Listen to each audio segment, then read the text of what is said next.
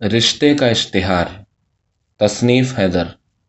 پچھلے دنوں ہمارے ایک شفیق دوست نے کہا کہ ان کے ایک جاننے والے کو شادی کی شدید خواہش ہے۔ چنانچہ وہ ایک جگہ اپنا بایو ڈیٹا بھجوانا چاہتے ہیں۔ پہلے تو میں حیران ہوا کہ یہ بات مجھ سے کیوں کہی جا رہی ہے۔ مگر بعد میں مجھے بتایا گیا کہ بایو ڈیٹا اردو میں بھیجا جانا ہے، کیونکہ موصوف کی متوقع سسرال ہندوستان کے شہر حیدرآباد میں ہے۔ جہاں کے مسلم بزرگ ہندی یا انگریزی کے مقابلے میں اردو کو ترجیح دیتے ہیں۔ اگر اردو میں بایو ڈیٹا بھیجا جائے تو ایک امپریشن یہ بھی پڑتا ہے کہ رشتہ بھیجنے والا اپنی زبان سے پیار میں راسخ اور سچا ہے۔ چنانچہ میں نے بادل ناخواستہ بایو ڈیٹا منگوا لیا۔ میری سستی کی وجہ سے اچھے خاصے کاموں میں بھی کئی دن لگ جاتے ہیں۔ پھر یہ تو ایک بالکل غیر متوقع کام تھا۔ چنانچہ تین چار ہفتے ٹال مٹول میں بیت گئے۔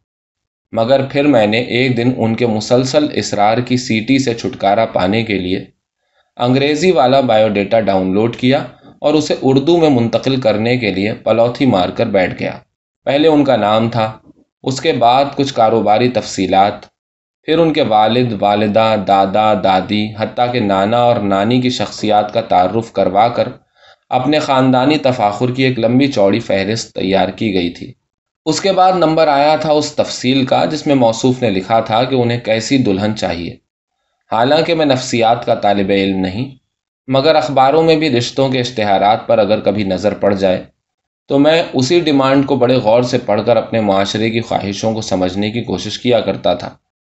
لہٰذا میں نے اس تفصیل کو ذرا دلچسپی کے ساتھ ترجمہ کرنا شروع کیا۔ لکھا تھا کہ نوشا صاحب کو پڑھی لکھی، خوش مزاج اور روشن خیال دلہن چاہیے کیونکہ وہ اپنی فیملی کو تو سابقہ تفصیلات کے مطابق یہ سب کچھ ثابت ہی کر چکے تھے۔ آگے ایک لفظ پر میری نظر ٹھہر گئی۔ رنگ کے خانے میں محترم نے فیر لکھا تھا، جسے میری ناقص اردو گورے رنگ کے طور پر ترجمہ کرنے کے لیے مجبور تھی۔ ترجمہ تو خیر میں نے کر دیا، مگر یہ سوچتا رہا کہ انسانی رنگوں میں اور بھی کئی رنگ یعنی کہ گندمی، سانولا، کالا اور ہلکا گورا موجود ہوتے ہیں۔ اور ذرا غور کیجیے تو کچھ چھپکلیوں کے مانند گلے میں سبز رنگ چھلکاتے نظر آئیں گے۔ کسی کی زبان بھگوا رنگ کی ہوگی۔ لوگ غصے سے لال بھی ہو جایا کرتے ہیں اور ڈر کے مارے پیلے بھی۔ کبھی مسلکوں اور عقیدوں کا نیلا رنگ انسان کی آنکھوں سے چھلکتا دکھائی دیتا ہے۔ تو کبھی کبھار ایسا بھی ہوتا ہے کہ آدمی کا دکھ، خوف یا حیرت سے رنگ ہی اڑ جائے۔ مگر اتنے سارے آپشن ہوتے ہوئے بھی اگر کوئی شخص محض گورے پر اصرار کرے تو ہم کیا سمجھیں؟ اور محترم خود کو روشن خیال بھی گردانتے ہیں، تعلیم یافتہ سمجھتے ہیں اور ایسی ہی بیوی بھی انہیں مطلوب ہے۔ میں پوچھنا چاہتا ہوں کہ گورے رنگ کی لڑکی میں آخر ایسی کیا بات ہے کہ سب اسی بیچاری کے پیچھے رشتوں کے لٹھ لے کر دوڑے جا رہے ہیں۔ اس پورے کھیل میں سب سے زیادہ مظلوم اکثر اوقات یہی لڑکی ہوتی ہے جس کا رنگ اتفاق سے گورا ہو، کیونکہ وہ بازار نکاح کی سب سے مقدس اور بکاؤ پروڈکٹ بن جایا کرتی ہے۔ اس کے لیے مہنگے مہنگے سونے سے لدے پھندے اور بہتر رشتے آتے ہیں۔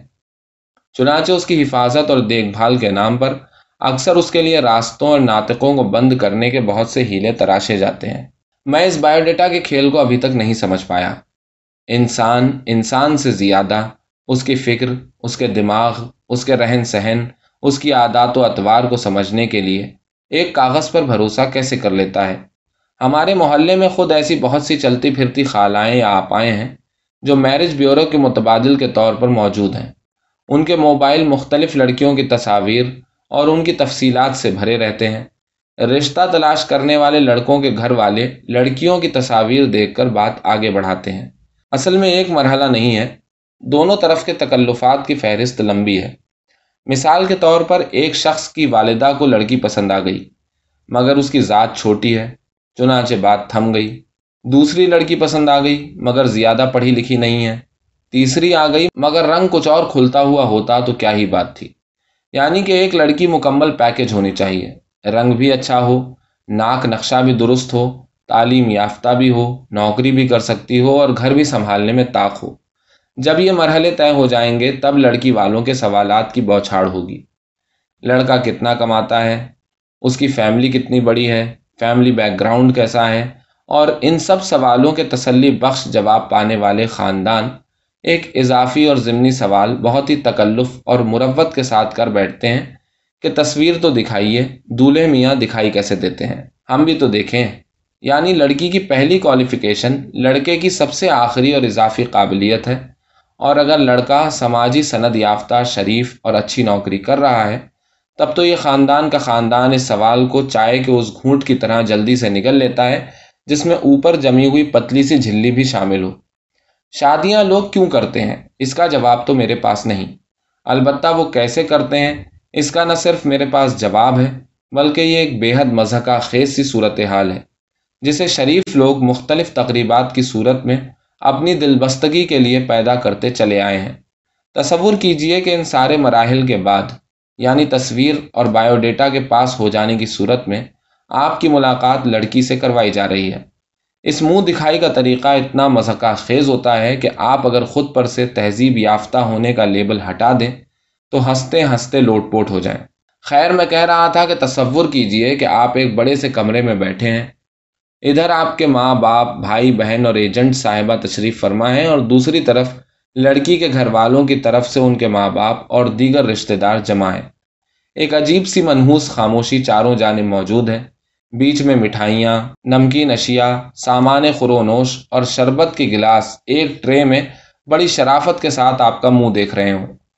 پھر اس خاموشی کو ایک بوڑھی آواز توڑتے ہوئے کہے، اسما بتا رہی تھی کہ آپ لوگ لکھنؤ کے رہنے والے ہیں۔ ہمارے منو بھیا کا سسرال بھی وہی ہے۔ پھر منو بھیا ایک ذرا لجاتے ہوئے لکھنؤ میں اپنی سسرال کا بالکل غیر متعلقہ پتہ بتائیں۔ اور پھر ایک دوسرے کے تعلق سے محبت کے ساتھ تمام معلومات اکٹھی کرنے کے لیے آہستگی سے چھلکے اتارنے کا عمل شروع کیا جائے۔ میرا سوال یہ ہے کہ انسان سیدھی بات کیوں نہیں کر سکتا؟ دو لوگوں کو شادی کرنی ہے، انہیں ملوائیے۔ کہیں بھی تنہائی میں، پھر انہیں اپنے ساتھ کچھ وقت گزارنے کا موقع دیجیے۔ بغیر یہ اندیشہ پالے کہ وہ آپ کی مشفقانہ سرپرستی کے بغیر ایک دوسرے کو لے کر سیدھے بستر میں چلے جائیں گے۔ ہماری زندگیوں میں سے بیشتر لوگ خوشی اور ناخوشی کے ساتھ اس تعلق کو ایسے لوگوں کے ذریعے قائم کرواتے ہیں جو اپنی نہایت مایوس کن، بورنگ اور واحیات ازدواجی زندگی یا تو گزار رہے ہوں یا اس میں بے حد ناکام ہوں۔ اور حیرت کی بات یہ ہے کہ ایجنٹوں، خاندان والوں یا دوسرے احباب و رفقا کو اپنے قائم کروانے جانے والے رشتوں کے ناکام ہو جانے کا رتی برابر افسوس نہیں ہوتا۔ وہ اپنے جانتے میں مسلسل ایک بھلائی کا کام کرتے رہتے ہیں اور دوسروں کی لٹیا ڈبوتے رہتے ہیں۔ میرا سارا اعتراض انسان کی بولی لگانے پر ہے۔ کوئی کتنا کماتا ہے، کیسا دکھتا ہے، کہاں رہتا ہے، وغیرہ وغیرہ۔ تمام باتیں نہایت اوچھی، بے وقوفانہ اور غیر ضروری ہیں۔ ایک اچھی زندگی کی ضامن نہیں ہے۔ خیر، اچھی زندگی کی ضمانت تو خود زندگی نہیں دیتی۔ مگر انسانوں کو اگر آپس میں تعلق بنانا ہے، تو چاہے وہ جنسی ہو یا غیر جنسی، ان کے تعلقات کی بنیاد، ان کی ذہنی ہم آہنگی پر ہونی چاہیے۔ اور یہ ذہنی ہم آہنگی منافقت بھرے ماحول میں مختلف رشتوں کی پند و نصیحت کے ساتھ زبردستی ٹھونس ٹھانس کر ثابت نہیں کی جا سکتی۔ اس کے لیے دو لوگوں کو اپنی فکر، اپنے طور طریقوں، مختلف حالات اور معاملات پر اپنے اپنے رد عمل کو جاننا ہوتا ہے۔ ایک بایو ڈیٹا اور ہلکی پھلکی تحقیق۔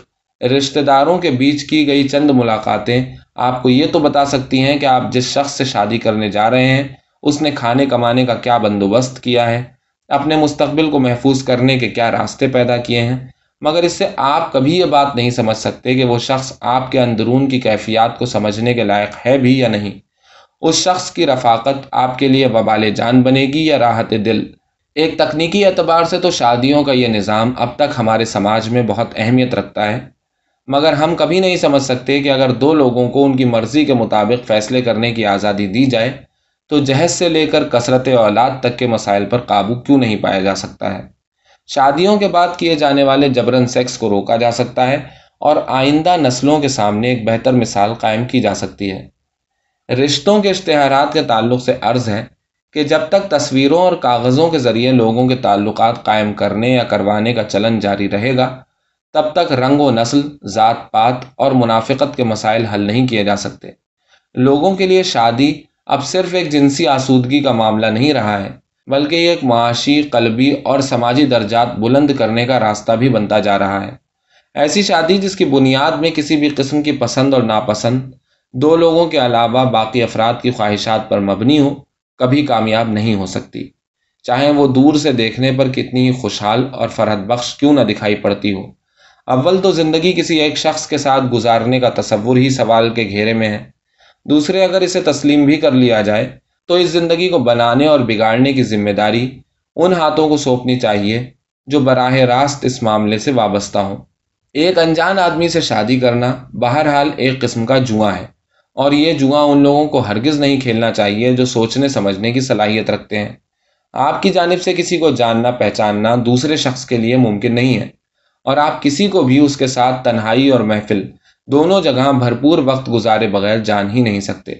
چنانچہ بستر سے لے کر باہر تک رشتوں کی پائیداری یا عدم استحکام کے بارے میں تبھی فیصلہ لیا جا سکتا ہے جب انہیں برت لیا جائے اور سمجھ لیا جائے۔ کیا ہم پر بھروسہ نہیں ہے جیسے پھسپھسے جذباتی جملوں کا دور بالکل ختم ہو جانا چاہیے اور رشتوں کی ایک ترقی یافتہ شکل ایجاد کرنے پر غور کرنا چاہیے؟ اس کے بغیر رشتے کے ایسے اشتہاروں سے چھٹکارا ناممکن ہے جن میں گوری چٹی بیویوں یا سرکاری نوکری کرنے والے شوہروں کی ڈیمانڈ کرتے وقت لوگ ایک دفعہ بھی نہیں سوچتے۔